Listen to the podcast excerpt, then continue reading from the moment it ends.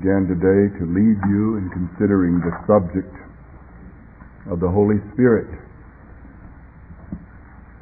We are preaching through the Gospel of John, having come to the 14th, 15th, and 16th chapters of that Gospel. We have determined to camp there for a while and concentrate on the primary theme of that section of the Gospel which is the coming of the Holy Spirit upon the Church of Christ by virtue of his obedience and his triumph and his grace to his people.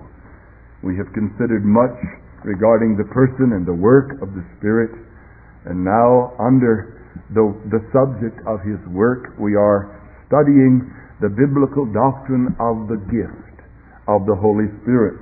Not gifts, plural, but the gift from which arises or arise the gifts, plural.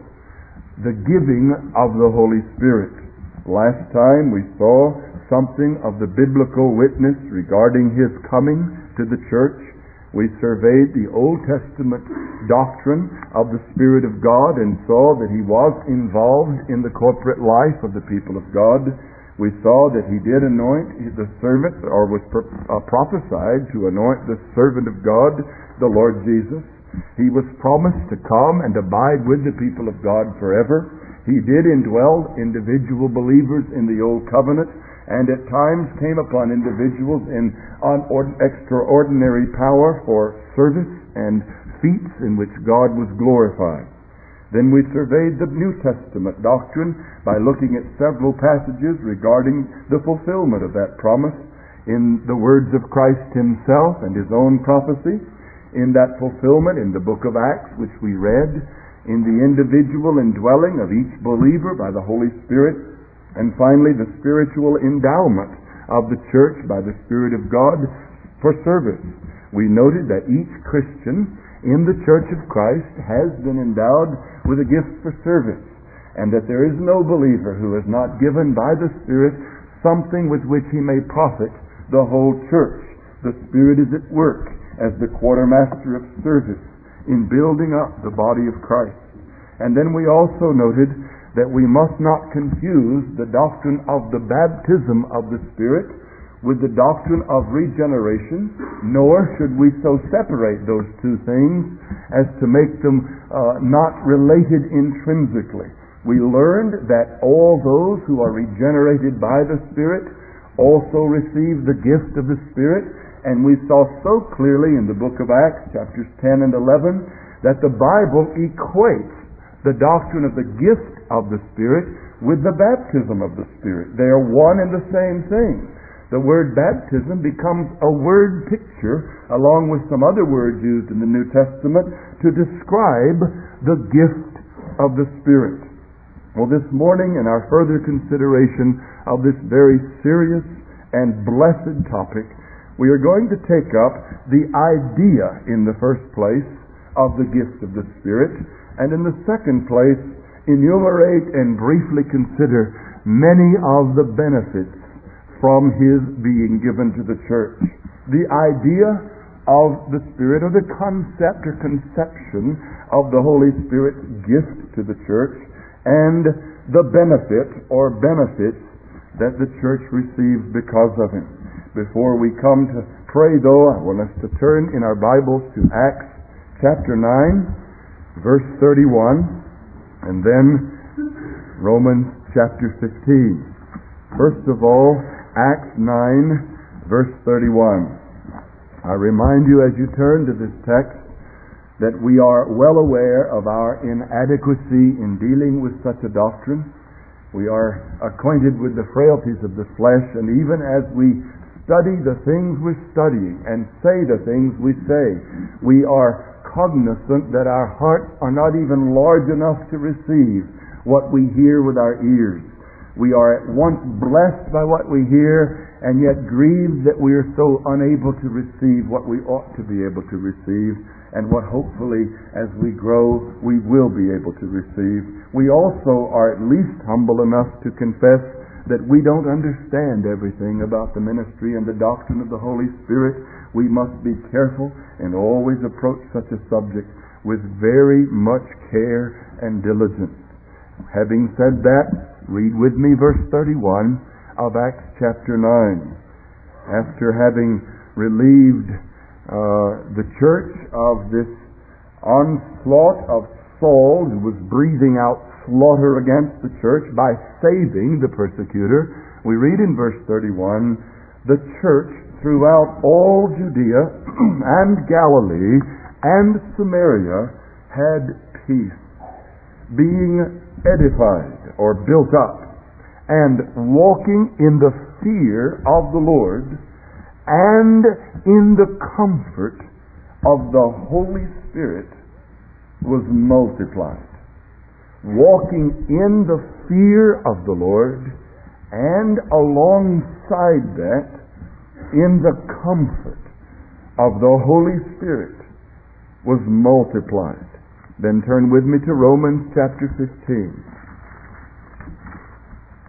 Romans 15, verse 13.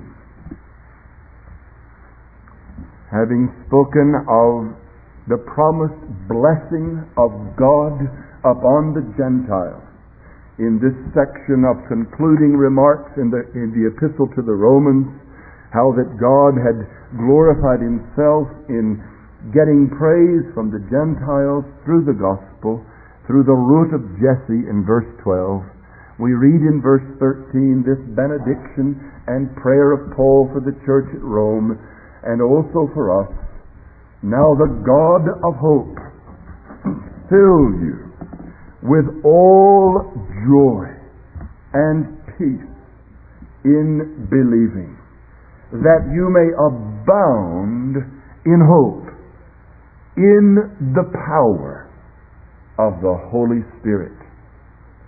In the context of the gospel and its benefits and fruit, we are urged with an encouraging benediction to seek and desire and welcome, and it is wished upon us and prayed for us that we not merely be survivors, that we not merely be people who suffer through limping in this world with up and down consistency, and that our spirit not be one marked by pessimism, bitterness, sourness, suspicion of brethren, but that it be marked with all joy and peace in believing that we may abound in hope, and all of that in the context of the power of the Holy Spirit. And it is when that is not present that the other things are. And it is in when that is present that these matters of verse 13 are the possession and the practice of the church for which the Lord Jesus shed his blood. Now then again, let's turn together to the Lord and ask his help in considering these matters. Our Father, we would pray that our very hearts may so learn the truth regarding your Spirit that we ourselves may enjoy Him and His work. And may our church, O God of grace, with all of our problem and weakness, with all of our sins and immaturity, with all of our struggle, we would ask you through the cloud of our weakness and our trembling that you, the God of hope, would fill us with all joy and peace in believing and that we as a congregation may abound in hope in the power of the Holy Spirit. Oh God, teach us now and draw near by that Spirit that we may learn readily and humble ourselves in obedience to you, that we may know what it means to walk in the comfort of the Spirit. Hear us, O God, and supply what's lacking in us through Christ our Lord. Amen. First of all, let us consider today the idea or the concept or conception of the gift of the Holy Spirit. This concept of God giving His Spirit may be summarized in about five items. First of all, notice with me the giver and the source of the gift of the Spirit. The giver and the source. And it is none other than the God of all comfort, the God omnipresent Himself, the God whom we worship and whom we've learned about is present everywhere. There is no place in the earth or the heaven or beneath them to which a man may fly away from the eye and the presence of God. The psalmist cried that he could have the wings of a dove and fly away into the wilderness. But even there he knew that he would confront the Lord. He knew that God knew every thought, every word in his tongue before it was spoken, every hair of his head, every cell in his body even before they were formed. God is everywhere. And it is that God who is everywhere who also has promised to be especially present with his people. He is present everywhere, but there is a special presence with his people. And that presence is through his Holy Spirit given to his people. And so God, in the giving of his Spirit, has made the church to know what it means to live in his glad and felt presence and to enjoy the comfort of the God of all comfort. Look with me briefly at simply three passages. First, John chapter 14. To see that this is the biblical doctrine of something of the gist of the ministry of the Spirit of God. John 14, which we've seen in the past, verse 16 and following.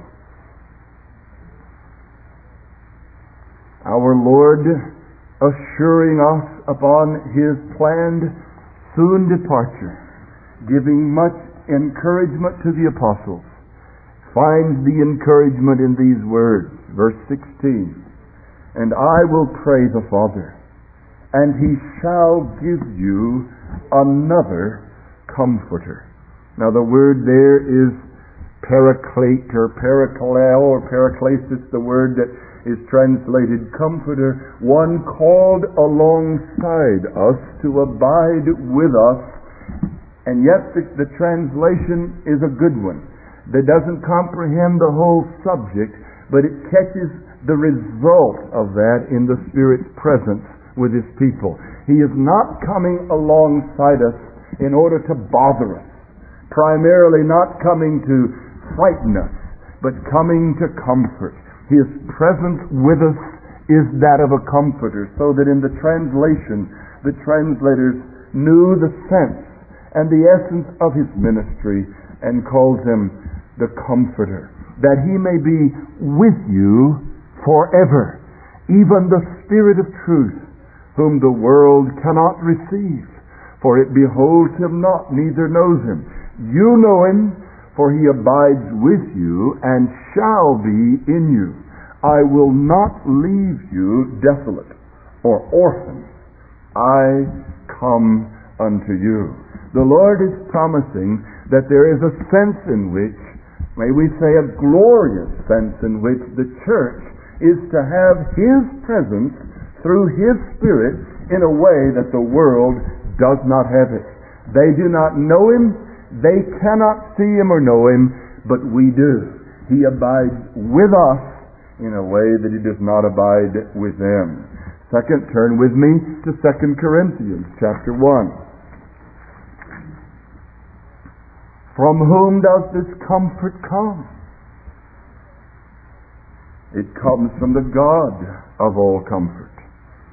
2 Corinthians chapter 1 verse 3.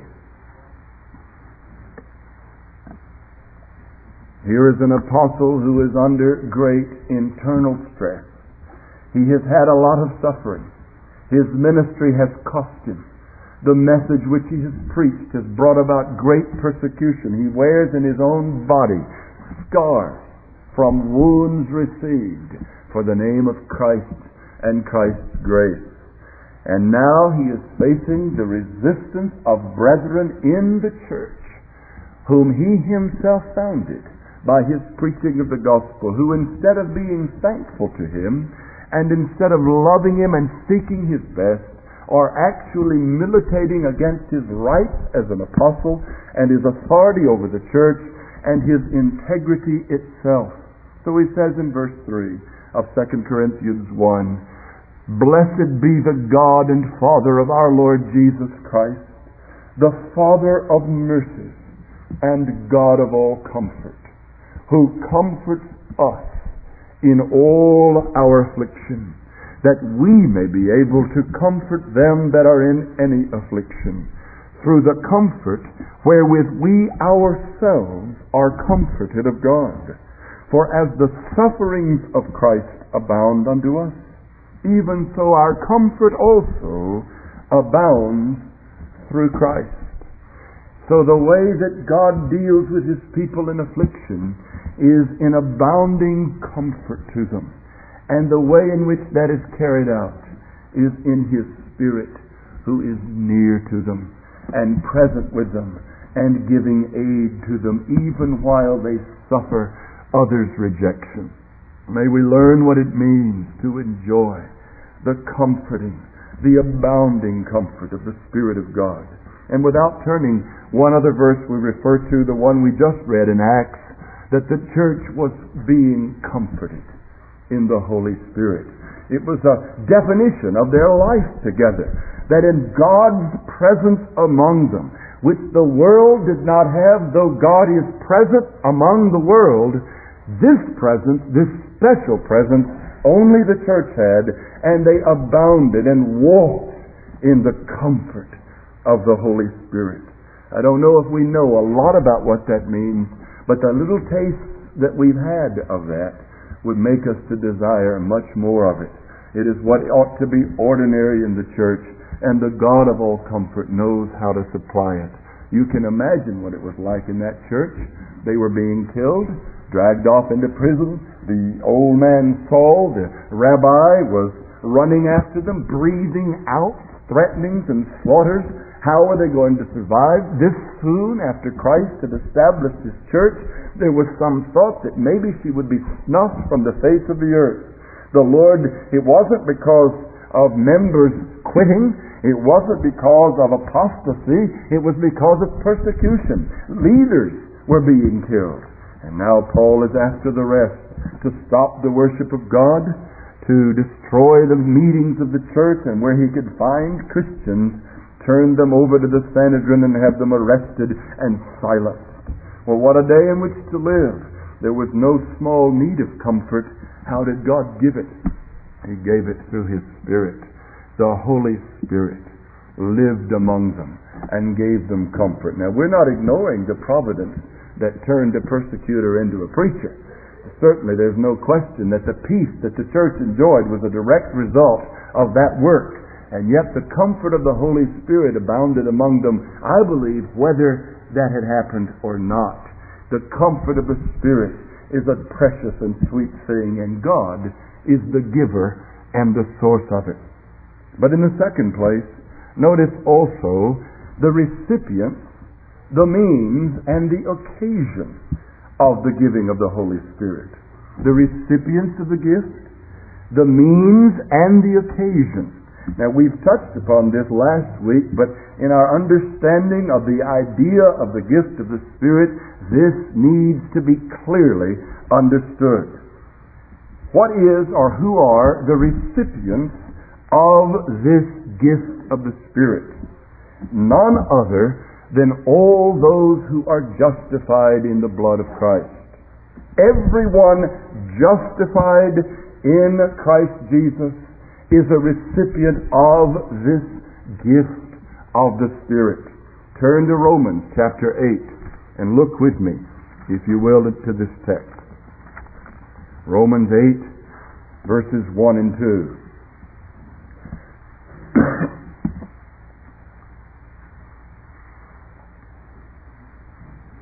the apostle has been struggling with the doctrine of sin in a believer in chapter 7 a man who loves the law of God and delights in it after the inward man, and yet finds working in his members another law, the law of sin and death, that brings him, in a sense, into captivity.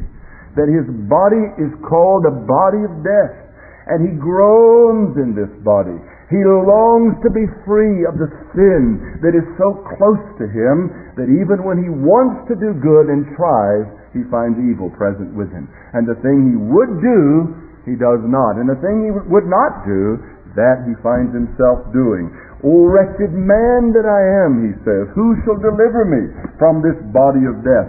And he's leading us to the conclusive answer to that deliverance He's bringing us to the point that he, he's going to say the ultimate deliverance from that which makes us groan together until now with all the creation is going to be the manifestation of the sons of God at the second coming of Christ when we re- enter the realms of glory. And until then, the believer is going to be struggling with this reality of sin remaining in him and it's never going to be a happy thing. It's never going to be an easy thing. He's going to be at war until that day. And that is our ultimate confident hope, the blessed hope which will deliver us from this present evil world and from this body of sin. However, in the meantime, there is great encouragement and boldness and comfort for the believer who is still stuck in this mortal body and that comfort comes to him in no other context but in the giving of the Holy Spirit. Look at verses 1 and 2 of Romans 8. There is therefore now no condemnation to them that are in Christ Jesus. And some translations go further, some manuscripts include who walk not after the flesh but after the Spirit. But it doesn't matter because later in this same section that text is unquestioned. For the law of the Spirit of life in Christ Jesus made me free from the law of sin and death. So though I'm still in this body, which has the remaining characteristics of the law of sin and death, which still affect me, the gospel as it is in Jesus has set me free from the condemnation of that sin and its death that comes upon that condemnation. And Christ Jesus applied to me has made me free from that law.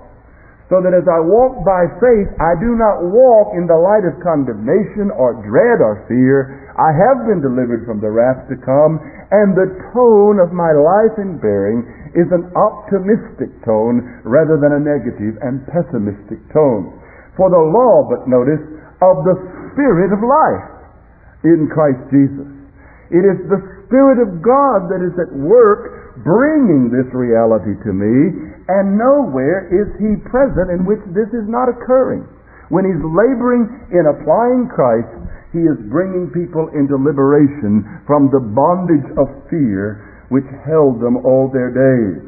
So that when a man is justified, and the condemnation cloud of his sin is removed from him in Christ Jesus, it is done so in the context of the law of the Spirit of life. Christ applied to the believer by the Spirit. And so there's an explicit, clear connection here between the gift of the Spirit and justification. And furthermore, the whole doctrine of adoption, which we'll see later in the latter part of this chapter. All of this principle of liberty and joy and comfort and boldness and the confidence and assurance of justification and adoption whereby we cry, Abba, Father, and have thought and confidence that He hears us and receives us, is made in connection with the gift of the Spirit. Wherever there is liberty from condemnation in the heart, there you will find the Holy Spirit. Turn again with me to 2 Corinthians chapter 3.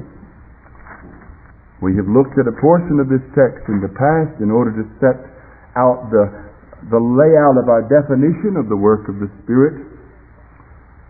But this whole chapter speaks of the letter and the Spirit And it speaks of the ministration of condemnation and the ministration of life as opposed to the ministration of death. So then we come to the latter part of chapter 3 in verse 15 and it says, Unto this day whensoever Moses is read, a veil lies upon their heart. But whensoever it shall turn to the Lord, the veil is taken away. Now the Lord, in verse 17, is the Spirit. And where the Spirit of the Lord is, there is liberty. And so he's saying that the liberty from the condemnation and the death that accrued from that condemnation in the old covenant and in the ministration of the letter, the covenant which they broke, the new covenant has changed that. God is providing in the terms of the new covenant that which his people could never have provided. In his Son, God is providing liberation from condemnation and from death. So we call that the law of the Spirit of life in Christ Jesus. And so we can rejoice that all those who are justified are made partakers of the Spirit and have the gift of the Spirit. Dear brethren, Again, we must emphasize there is no such thing as a believer in Christ who does not possess the Holy Spirit and who does not walk in the liberty from condemnation which the Spirit of Christ alone delivers and ministers. You cannot be saved apart from the life and presence and working of the Holy Spirit in you. More than just regeneration but the abiding presence and gift of that Spirit who more increasingly leads us into confidence and assurance in these areas. Look at the last verse in, in chapter 3 of 2 Corinthians. But we all, with unveiled face, beholding as in a mirror the glory of the Lord, are transformed into the same image from glory to glory, even as from the Lord the Spirit. And I believe that at least something of the intent of this verse is to show us the progressive expectation of a believer who grows increasingly as he beholds Christ's face in the gospel, as the Spirit is ministering these truths to him and increasing his perception of them, he's growing from one stage of glory into another, pursuing the day in which he will be utterly liberated from the bondage of this flesh and be made perfectly like his Lord. Remember the result of the Spirit of God's work in our definition? Conformity to Christ. That's what it results in. The Spirit of truth, the administrator of life, through the truth of Christ, on the ground of the righteousness of Christ, resulting in conformity to Christ in the church. And here you have conformity to Christ growing and increasing by the Spirit of the Lord. And so every believer, there's no such thing as a poor believer out here who's been saved from his sins, but has not yet met the Spirit of God or has him in his heart. There's no such thing as we have identified the gift with the baptism of the Spirit of a Christian who doesn't have the baptism. You cannot be one without the other. You cannot have one without the other. If you're baptized with or in or by the Spirit, you are given the gift of the Spirit. And the fruit of that increasingly will be a growing confidence of your freedom from condemnation and your accept, acceptance with God. That is at the heart of Christian life, the Holy Spirit. Now, those are the recipients. But in connection with this, the means and the occasion. How do you get this?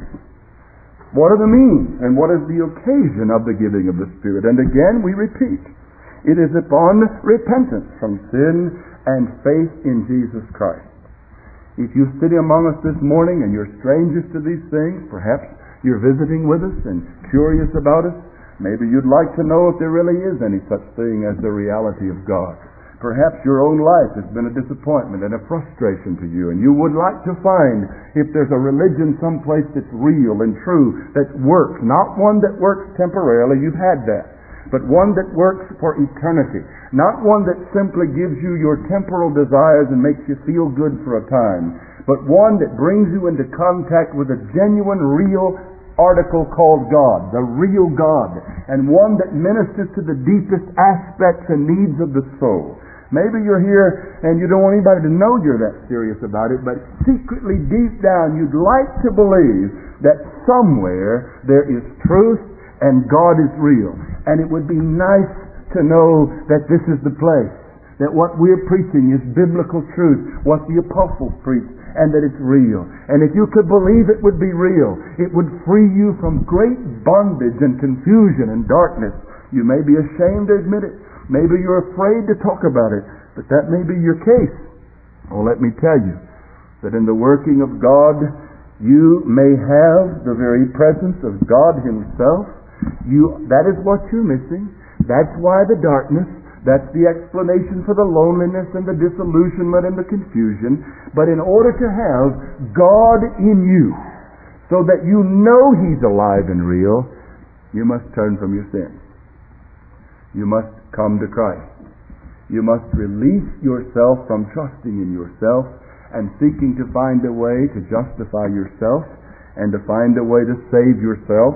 And you must free yourself from all hope and trust in anything other than Jesus and Jesus alone. Jesus who died for sinners. Jesus whose death satisfied the wrath of God for sinners so that they need not, they must not ever do one thing in addition to that to do anything about their sins. They cannot, they must not. He has satisfied the demand. Their sins are laid on Him. And when they come to Him in faith, their sins are gone. They are received by God justified as though in the, in the eyes of justification, just as if they had never sinned and were perfect. And yet they can never receive a bit of the glory and credit for this because they have not quit sinning. They could not quit sinning. They could never make up for their past sins even if they could quit sinning. It's all God's grace. It's all Christ. And the true believer knows that clearly and simply. But unless you come to that recognition, and unless you release your confidence in yourself, your efforts to save yourself, your trust in anything in addition to or other than Christ, you will never have the Spirit. You can never have the Spirit. Upon repentance from sin and faith in Christ, will not turn because we read it last week, but you'll remember that in Acts chapter 2, verse 38 and following, Simon Peter in that first sermon at Pentecost said to the people, Repent and be baptized in the name of Jesus Christ for the remission of sin, and you will receive the gift of the Holy Spirit. Now, there's an irony here.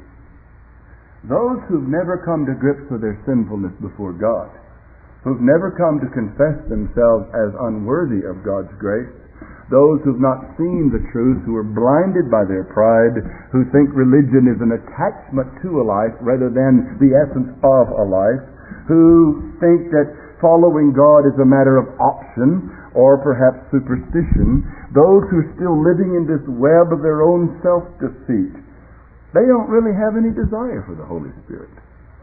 The things of the Spirit do not entice them. They don't understand them. They cannot receive them. So it's an ironic thing that we are offering to a sinner who has no desire for the Holy Spirit the very thing of which he has no desire. We're holding out for you that the result of repentance from your sin, turning away from your life of sin, and running and submitting to Christ's righteousness, that whole act will get you the Spirit of God. Is that what you want? And see, that's the irony. We're speaking to the ears of some who have no interest in that benefit. You don't know the Spirit. You have no taste of the Spirit. You have no conception of the sweetness and the liberty and the power and the life that's in God's Spirit. You live on the realm and in the realm and on the level of the flesh, and you think earthly. You're temporal minded. You do not comprehend, you cannot comprehend that we're speaking of eternal and spiritual things. And so when we say if you come to Christ and turn from your sins, you'll get the Spirit, you're thinking, that sounds weird. That sounds, that's not what I want. I want a wife. I want freedom from my sicknesses. I want to be a macho male. I want success in business. I want to feel happy. Promise me that my life in this world will smooth out and I'll try Jesus. Promise me that I can get rid of my bad vices that are messing me up. For instance, my love of the bottle which keeps me from having keeping a good job, my addiction to drugs, my passion for illicit sexual relationships. Uh, promise me that I could somehow get freed from those things that are bugaboos and problems in my life, I'll come to Christ. But we promise you the Spirit of God, the dwelling of God. Now there are other those those other things will find their way out of your life. But the essence of the promise of the gospel is repent and believe and you'll receive the gift of the Holy Spirit. You don't hear apostles holding out some sort of temporal advantages to people in the gospel. They don't peddle the gospel. And the apostle in 2 Corinthians was very sensitive to that. Just before this chapter, he said, We are not as the many who pollute, corrupt, and cut into the Word of God and sell it as though it were pure, but we've diluted it and we're selling a bad product that's, that's cheaper and yet gives us more profit. We're not doing that. We're speaking what we speak in a clear conscience before God. We preach Christ, not ourselves. But it is the temptation of many that unless they can receive a promise that some sort of temporal guarantees of good things can be given, they have no interest in things of the Spirit. And you see, that is the evidence and the proof that you need to be saved. That you have no interest in the Spirit. That's the problem. You don't love God. You don't know God. You don't want to know God. That's what makes you such a wretched sinner. That's why you're so guilty. That's why the wrath of God's upon you. He made you. You are His by right, and yet you have refused to be His in heart, and you stand as an enemy of His and you don't even want the very blessed promise that is the possession of everyone who's come to him. What a wretched state you're in. And you're in such a wretched state that even these words have a hard time penetrating your conscience and making you grieve. You ought to be weeping. You ought to be wailing. You ought to be dreadfully afraid of what's coming upon you. You ought to be horrified that you don't know the God who made you. But you're not. Because the Spirit of God has not opened your heart and until he does, you'll not know it. We preach the gospel knowing that it is in the gospel preached that he does open hearts, and our cry and pray, prayer is that he will open yours. The time and the occasion of the receiving of the Spirit is upon repentance from sin and faith in Christ. And everyone that has come to Christ with pure faith, with honest repentance, has received the gift of the Holy Spirit. But in the third place, the ground of the gift of the Spirit? What is the foundation or the ground? And brethren, this is critical. It is not because you happen to link up with a group of supposed Christians who had the ability to impart it to you. It is not because, as we have said, that you have learned the technique. It is not because you were willing to submit your head to some hands of some magic potion people who are able to put, onto you a thing only God gives. It is not because you are good. It is not even because you want this. The ground again is Christ Himself. You can never separate the work of the Holy Spirit from Christ. Briefly look again at, at three texts of Scripture to see the multiple aspects of the foundation that Christ is in the giving of the Spirit. First, John chapter 7.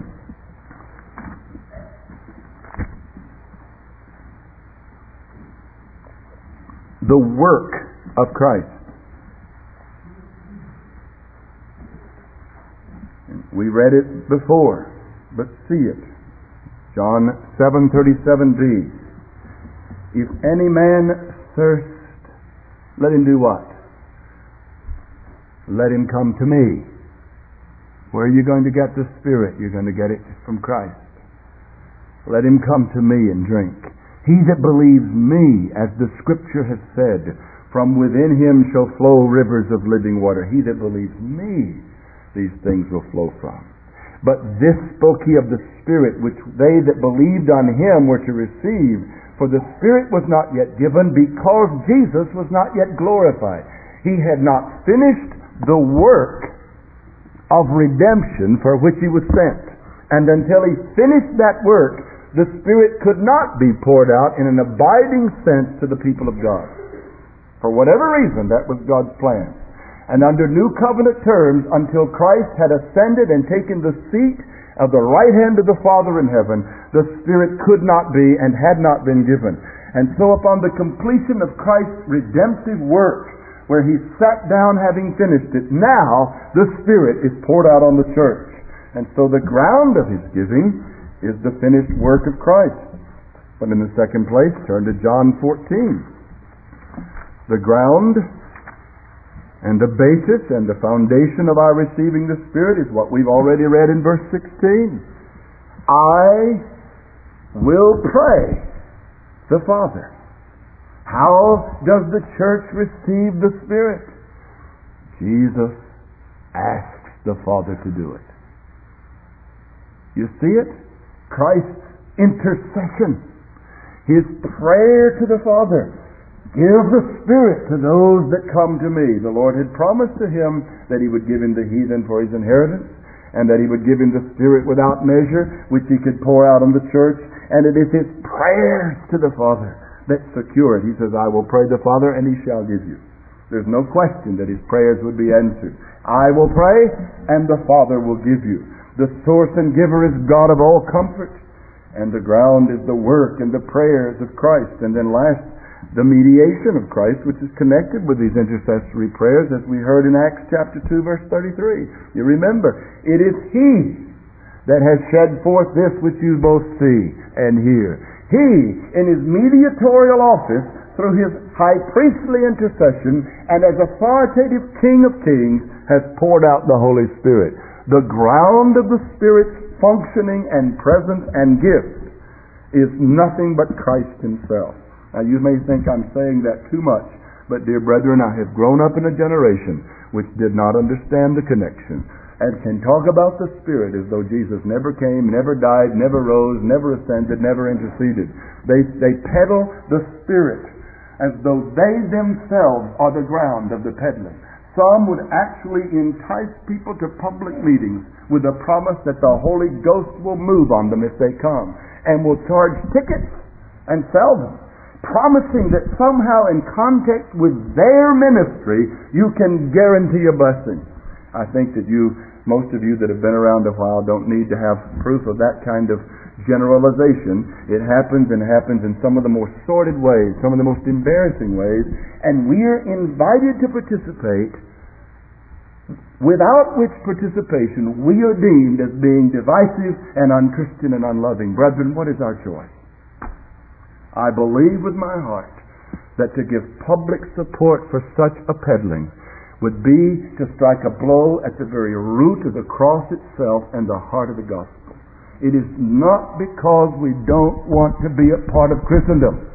It is not because we want to be alone and independent and unrelated to the greater church that is the worst possible analysis of our motives. That is not the case. We would long to fellowship and cooperate but it's in Christ and His gospel and nothing else.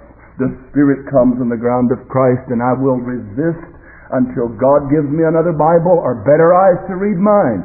I'll resist by God's grace to my death the efforts to get me to leave Christ to go get a spirit that's not Christ. Dear brethren, beware. It's one of the devil's tricks. The devil hates above all things the sacrificial death of Jesus Christ substituting himself for sinners. He despises that subject and doctrine. If he can get you to experience every conceivable form of religious experience other than falling at your feet before the cross and finding your sins washed away in Christ, he'll do it. Beware of him. Don't leave the gospel, even for a purported experience with the Spirit. But in the fourth place, notice the essence of the gift of the Spirit. We've already stated it, and I believe that for time's sake I'll only mention the text because you're familiar with them, most of you, in Ezekiel chapter 36 and again in chapter 37. In the promise of God regarding the new covenant in the blood of Christ, the church was to expect the special presence of God dwelling with his people through the Holy Spirit that He would put into their heart, Spirit within them. I will be their God, they will be my people, I will dwell in their midst. And that's the essence of the gift of the Spirit. When you boil it down, what God is giving is Himself. See, that's what makes this such a precious thing. We're speaking of God in us. And that's corporate and it's individual. Your bodies are the temple of the Holy Spirit. You are the dwelling place of God. And the church is the temple of God that heightens the value and the worth of the subject. We are the place of God's special presence.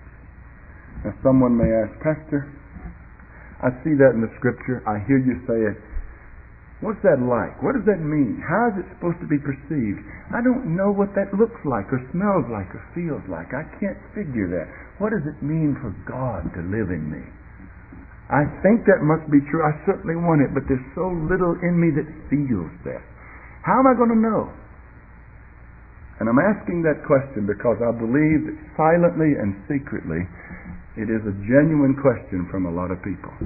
And a lot of people who have come to a profession of faith in Christ and are members of Christ's church down deep aren't sure what this means experientially.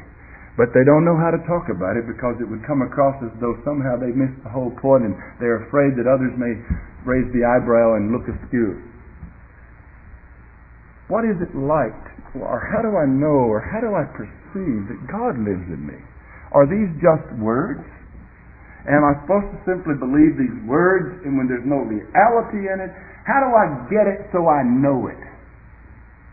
It's the source of many of your struggles with assurance, is it not? That often you just wonder where God is. And you wonder, and it's a real wondering. I mean, it's a real struggle. You're not just, we don't pass that off here by saying, well, you live by faith, not by feelings. That's true, but that doesn't satisfy what you're asking. Some of you already know that. You already decided to live by faith, and what you're saying is, I don't have any faith either. I have a hard time believing. And the scriptures describe this as seeing him who is invisible, does it not? There's something of tasting the Lord, seeing the Lord, knowing his felt presence that we long to have, and many of us know very little about it. Well, how am I going to answer the question? How do we know? How do we perceive? What's it like if God lives in me? I have to give you the biblical answer. You know it and perceive it by faith. I can't offer you a carnal answer. I can't say, well, I'll describe it this way. When you have it, you'll know it because these are the manifestations. No, I can't do that. I can say this that when you come with a humble heart before Christ and receive Him by faith and submit to His Word and His authority, when you turn from your sins and trust in Him alone for deliverance, when you grieve over your wickedness and you rejoice in the glory of God, you'll know. You'll know.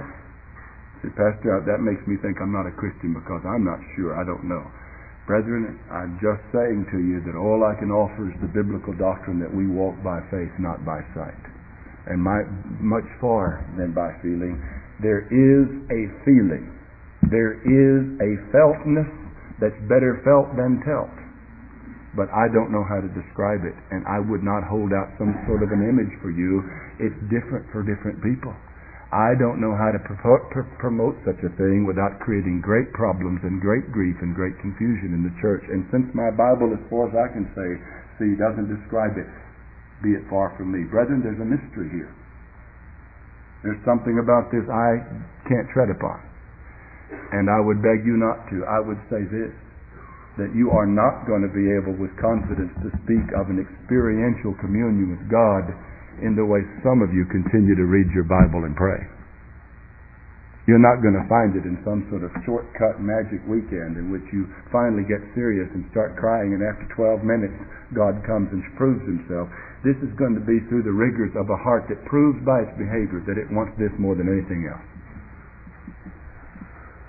God does not dispense around feelings to people who would treat them unworthily and misuse them if they had them. If your goal is the feeling, it may be one of the last things God will ever let you have. And that'll be a gracious thing if we withhold that feeling until your goal is not the feeling, but the person. When you begin to cry and consistently cry, Lord, I thirst not for the results of you, but for you. not for what is in your hand, but for your hand. Not for your the benefits that I might receive carnally from your presence, but Lord, I want your heart beating next to mine. I don't even know all that that means, but I want you. I'm dry and thirsty as a weary land. O Lord, I thirst for you. That's when let him that thirsts come to me and I'll give him to drink and out of his belly shall flow rivers of living water. What I'm suggesting is that this general absence of a sense of the presence of God among us is not the result of a lack of reality of such a thing. It's the result of a sinful people, of a negligent, lazy, and spoiled generation. Dear brethren, I do not know how to make it happen or predict it, but I know there are certain conditions that must be met or it is not going to develop. And I know that if those conditions are met, that God is faithful to His promise. You say, Pastor, it sounds like again it's a salvation by works. Well, it may sound like that. I didn't say it's salvation by works, but I'll guarantee you it's not a salvation apart from works. Where there's not diligent seeking after these things as hid treasures, there's not a discovery of them. So I lay before you that the essence is that God Himself abides with us by His Spirit. And I desire to know it more than I know it. I desire to feel it more than I feel it. I desire it to have an effect on my countenance more than it has an effect on my countenance and on my tongue and on every other part of me. I do not profess even to know what that would be like. But I tell you, I want more of the perception of the reality of God's presence than I now possess. And I'm not unthankful for that which that, that I do possess. But I'm hungry for more of that which I've tasted. And I hope that you are too. If you're not, I'm afraid for your profession. But in the fifth place, what is the nature of the abiding presence or the gifts of the Spirit? Now another has suggested that this is this would be called the filial nature. I'm just saying the nature, and it is this. The Spirit that is ours is the Spirit of God's Son. He is the Spirit of adoption. Turn again to Romans chapter 8. We alluded to it briefly. Now let us look at it. We not take the time today to expound the doctrine of adoption, but I'll say to you, brethren, that this is of the nature of the work of the Spirit, registered upon the conscience of, of every one who has the Spirit, of every one that believes upon Christ and has come to Him by faith, registered in the deepest recesses of every believing heart is this reality the spirit of adoption. Verse 14. Well, I think, I think it would be better if we went back up to verse 9. You are not in the flesh, but in the Spirit, if so be that the Spirit of God dwell in you. But if any man hath not the Spirit of Christ, he is none of you. And then down in verse 14. For as many as are led by the Spirit of God, these are the sons of God. The very nature or fruit, essential and automatic and flowing from the leading of the Spirit is sonship. It's part and parcel of the Spirit's work, sonship. And as you've heard, as we've said in this place, that includes males and females sonship. The sons and daughters of God are joint heirs as though they are all firstborn children. They are joint heirs with Christ and the glory of God. As legally speaking, you ladies are sons of God. As to your privileges in the kingdom of Christ, you are sons of God. As to the blessing of, in, of inheritance, you are sons of God by the Spirit. And then read further in verse 15. For you did not receive the spirit of bondage again unto fear, but you received the spirit of adoption, whereby we cry, Abba, Father. That word Abba, as you know, that Aramaic term is the term of tender daddy. It's that term that you cry to God, not, not irreverently, but as a child who has no thought that his father is going to hurt him if he crawls upon his lap and seeks his help. It's that relationship that God pours out in our heart, that attitude he puts in us by his Spirit that makes us feel that we ought to call him Father And I'll tell you this, brethren, I can speak from experience at this point. The one or two, there have been one or two threads of common experience in my life that have helped me maintain assurance through the years and the doubts. The times when I wondered if I were a Christian because of backslidings, etc.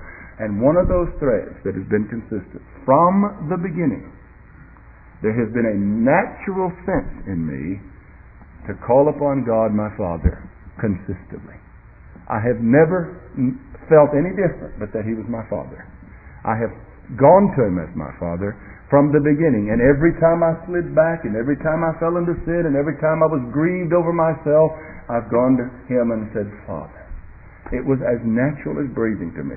From the time God saved me, it was built into my system that I saw myself related to Him as my Father. I did not know it that way, and I don't say that I had a relationship with my earthly father that would be, be conducive to that assumption. I was not cultivated to assume that fathers were always near and tender and close and supportive. But somehow it never occurred to me after God saved me that God wasn't that way. He's put into me the spirit of adoption, whereby I have consistently been enabled, without putting it on, to cry, Abba, Father. And I have gone to my Father in heaven for every conceivable kind of perceived need in my life. And never have I gone with the sense that He wouldn't listen. I, I see that as nothing else but the work of the Spirit of God in me in applying Christ to me and giving me the spirit of adoption. And it's been a blessed, consistent thing. It's helped me immensely over lots of hurdles in the years past and even in my current experience. We have the Spirit of God. We have received the Spirit of adoption. You see, this is the nature of this reception of this gift of the Spirit. He's the Spirit of adoption, whereby we cry, Father. Verse 16, the Spirit Himself bears witness with our spirit that we're what? Children of God. And if children, then heirs of God and joint heirs with Christ, and so forth. The Spirit of God has come, and by nature, this gift has intimately connected us with God as His children. Apart from the Spirit coming, you would not relate to God as Father, Daddy Father. You would be like the Roman Catholic girl I met on the bus in Alabama as a high school student. No, as a college student. My mom got very sick and had to have surgery. I was a thousand miles away and had no money. And uh, I didn't tell anybody. I asked God if He would help me find a way, and I w- did not want to borrow it from the bank, but I was willing. And one of my friends who was very close came by the room and said, uh, How's your mom and dad doing? I said, Well, they're doing fine. I'd appreciate you praying for mom. She's in the hospital. And he said, You know, I had a feeling you have looked kind of funny lately. And uh, he said, What's the problem? I said, She's having surgery. And uh, he said, uh, Why aren't you going out to see her? I said, Well, I just, you know, just waiting on the Lord and not sure what would be the wisest thing. And ashamed to tell him that I was didn't have enough money. And he said, Well, you're going to see your mother. And so he gave went found out himself what their cost was, and he sent me. I think I rode the bus both ways from Abilene, Texas, to Chattanooga, Tennessee, 950 some odd miles each way. And on that bus trip, afforded me by this friend, I, I was on the way back, and there, there was this girl that got on the bus. I was a freshman in college, and I had never seen a more beautiful girl, and I was attracted to her. I wasn't married in the, at the time, and I think my wife would allow me to recollect that there was a time when I was looking for a wife, and there were some girls that walked by that I noticed. And on the bus, uh, I looked at her. She got on the bus. She sat about three seats away, and uh, I, I said, "Boy, I, I just love to meet that girl. That there's something about her." This, uh, but I didn't get to meet her. She got off the bus in North Alabama. I kept going to Chattanooga. Well, spent the weekend there. It was Easter weekend, and late on Sunday night, I had to catch a bus back to Texas. I got on the bus, went back through Alabama. She got on the same bus in the same town and sat right behind me. Well, I just prayed and prayed. But something had happened to me over the weekend that I had no interest at all in striking up a romance with her. I wanted to tell her about Christ. I had this, this almost irresistible, powerful impression. And so I said, Lord, open the door somehow. And the way he did was I needed to find out what time it was. I didn't wear a watch, and so I asked what time it was. And she leaned forward and said, It's so and so time. Where are you headed? And there we went. And we sat together then for a long period on the bus, talking. And I, as soon as we got to talking, I, she said, "What have you been doing?" I told her what I'd been doing, where I was going to school, and what I was pursuing in my life. And we started talking about Easter Sunday and the significance of all that. And when I got to the point about God who knows me and loves me and my personal Savior, she looked puzzled and she said, "I don't." I don't know what, what do you mean personal Savior? She said, I don't have that conception of God. I wish I did. And I said, What do you mean? Where do you go to church? And she said, Well, I'm a Roman Catholic. And I said, You don't believe in a personal relationship? She said, No, no. She said, God is somebody way out there. I would never talk directly to God. God is terrible and fearful and big and scary. Well, brethren, He is all that. But the, the registration in the conscience of a tender hearted freshman in college who believed the gospel was that for me, he wasn't that way. For me, he was tender and close and near and a father. And that became the subject and essence of our witness time together as I pled with her. I gave her the tracts in my pocket. I quoted scriptures. I think I may have given her my Bible because she didn't have a Bible in her possession, didn't own a Bible. Her church did not think that was necessary. And that was way back even before uh, Vatican II had taken good uh, hold on things, and people started thinking you could carry a Bible as a Catholic. And so she began to think, and she said, I wish I had that relationship with God. I wish, but I'm scared to talk to God. I'm scared to approach God. What I'm saying is that when God saves a sinner, He puts at the central register of His consciousness sonship. He is by nature the spirit of adoption, whereby we cry, Abba, Father. And that's of the essence of sweetness and preciousness and blessedness. Well, let me just make a theological point and then seek to draw a couple of implications because our time is ended. Where would we place this doctrine of the gift of the Spirit if we were trying to work out a systematic theology? If you're familiar with the terms in theology, the ordo salutis, or the order of salvation, the theological or logical order of God's application of redemption to His people. If you read a theology, you might come across those terms where we try to organize in our thinking the order of events in the reception of the blessings of God through Christ. What comes first? Uh, and it's one of the issues of our day in evangelicalism that many put the doctrine of regeneration, when the Spirit of God makes us dead sinner alive, they put it subsequent to the doctrine of faith and repentance and justification. They will say, if you'll repent and believe, then you will be born again. And it's common terminology. But it is imprecise terminology and it can lead to great error, especially to the assumption that the Spirit of God's work upon me is by result of my work.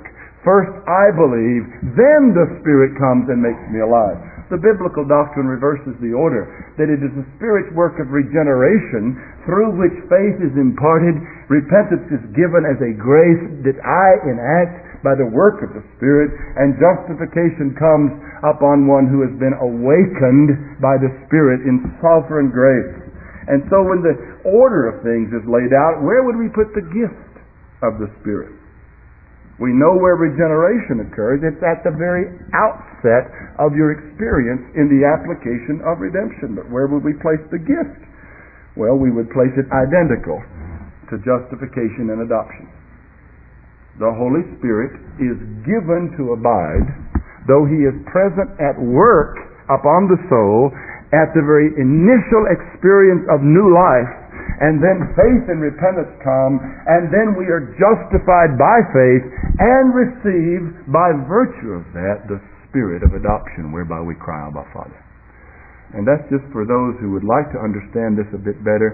And the implication of that understanding is that when a, man centered and man glorifying evangelism offers to men the option and the power to do the things which will guarantee certain results from God and put it, puts it into the hands of man to manipulate God, we may counter with the biblical doctrine of a proper order of the application of redemption. It's very important, though you may think you don't want to know all that, it is critical. You're not born again because you believe. You believe because you're born again. You don't repent so that you may be born again. People who are dead in their sins don't repent. They don't know God, they don't come to God. You have to call them out of the tomb first before they can walk out. You have to waken them with your voice, and that's what God has done. Well, let me draw some implications. And we'll have to wait till the next time to deal with all the benefits, and those are precious indeed. First of all, just from what we've seen, dear brethren, we may conclude that there is no higher privilege than to have the Spirit of God living within you. There is nothing better than that. Behold what manner of love the Father has bestowed upon us that we should be called the children of God. There is no higher privilege than for you sitting here this morning to be considered as a child of God. There's nothing to be sought after more than that.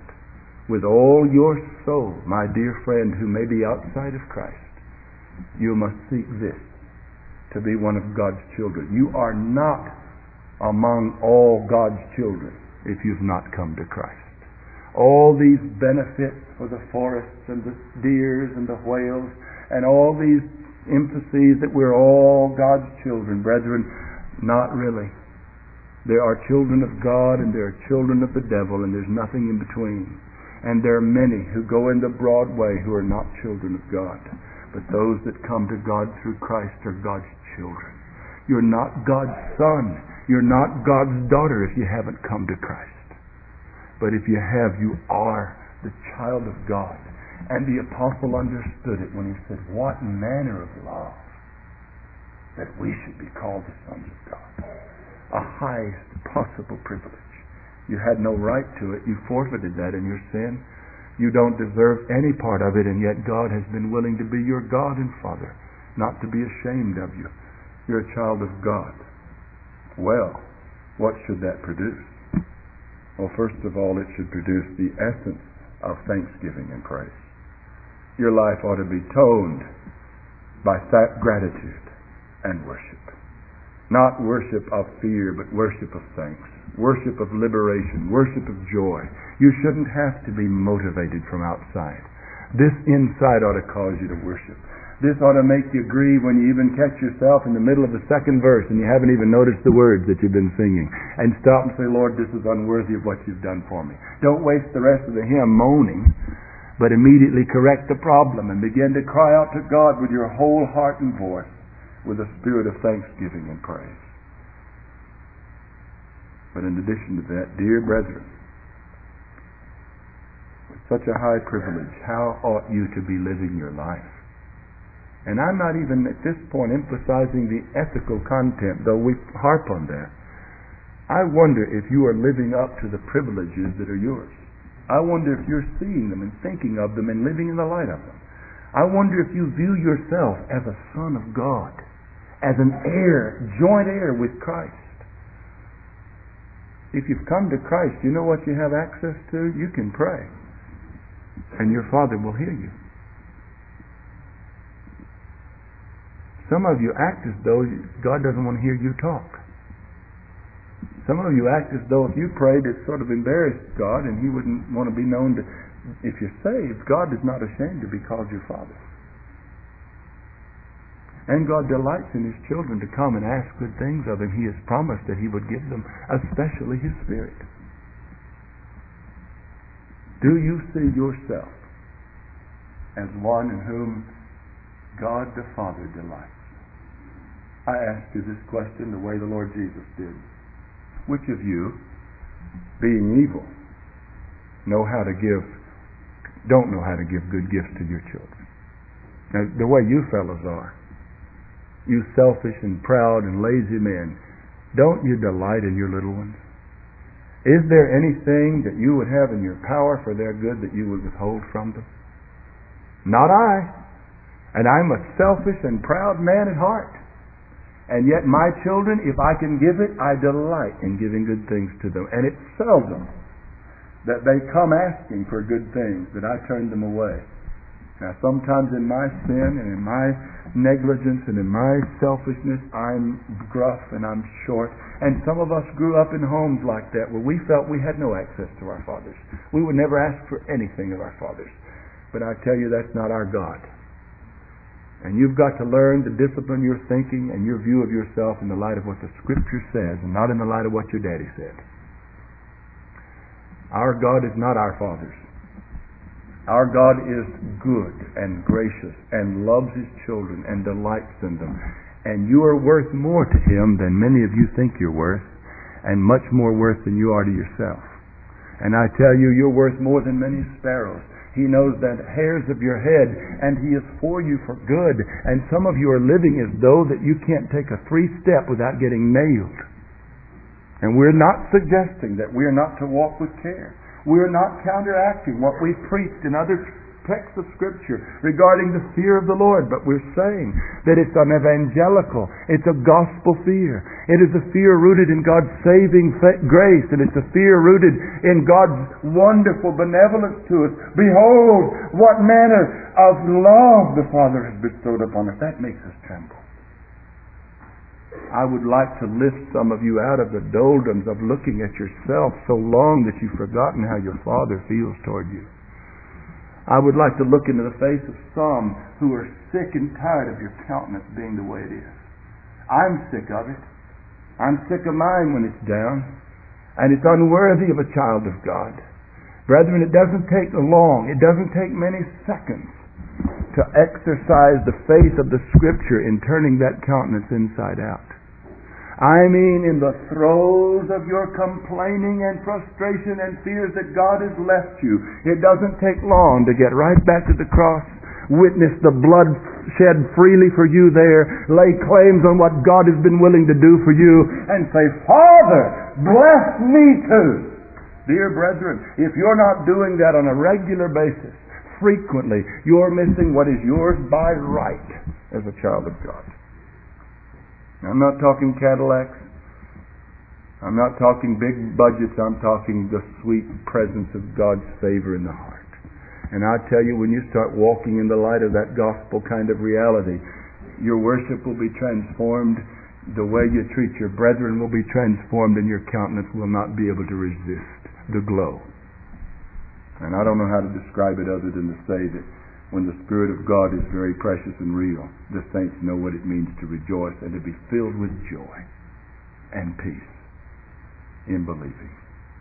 Oh, lastly, you who are not Christ's, you must see, may God help you to see, what your condition and state is without the Spirit of God. May you come to understand that you are living in death. You're living in the darkness your life has no purpose, no meaning. There is no way you can point to evidence that you have a real, purposeful existence apart from the presence of God as your Father, of Christ as your Redeemer. If you can't testify to that and give evidence of that, you are of all people most to be pitied. May God give you grace to desire. May the Lord put in our hearts the desire to know Him and to have Him living among us. And may God show you the way to come to Christ confess your sin and lay hold upon God's free offer of Christ to you and to claim Him as your Lord. All who call upon the name of the Lord shall be saved. Do that and know what it means to be God's Son and to have the Spirit of God living within you. Let us pray.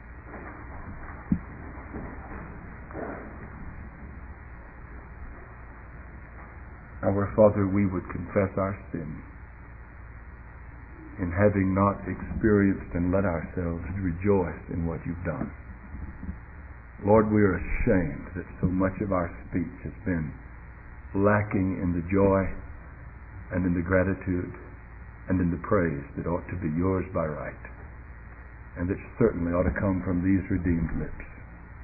Oh God, forgive us for our negligence, for our insistence upon negativism, our insistence upon pessimism, our insistence upon looking for something wrong, our continued tenacity in holding on to our old patterns. Oh God, forgive us and free us. and cleanse us from those things and fill us with all joy and peace in believing in the power of your Holy Spirit. Lord, these are simple requests, and we confess that there's nothing about us that deserves to have them answered. But have you not bidden us to come and ask of you good things, and in your Son registered your stamp of approval upon us as our Father? Have you not pledged yourself to us? O oh God, here now and in the days to come, show the evidences of that grace in an increased sweet countenance among your people and a walking in peace and joy. Lord God, do a work here. May your Spirit come, and may any who are strangers to grace not live out their days and face you in judgment apart from coming to Christ. O Lord God the Spirit, awaken sleeping, blind hearts and eyes and set them free in Christ and build this church up in the power and in the comfort of the Holy Spirit. For we pray in Jesus' name. Amen.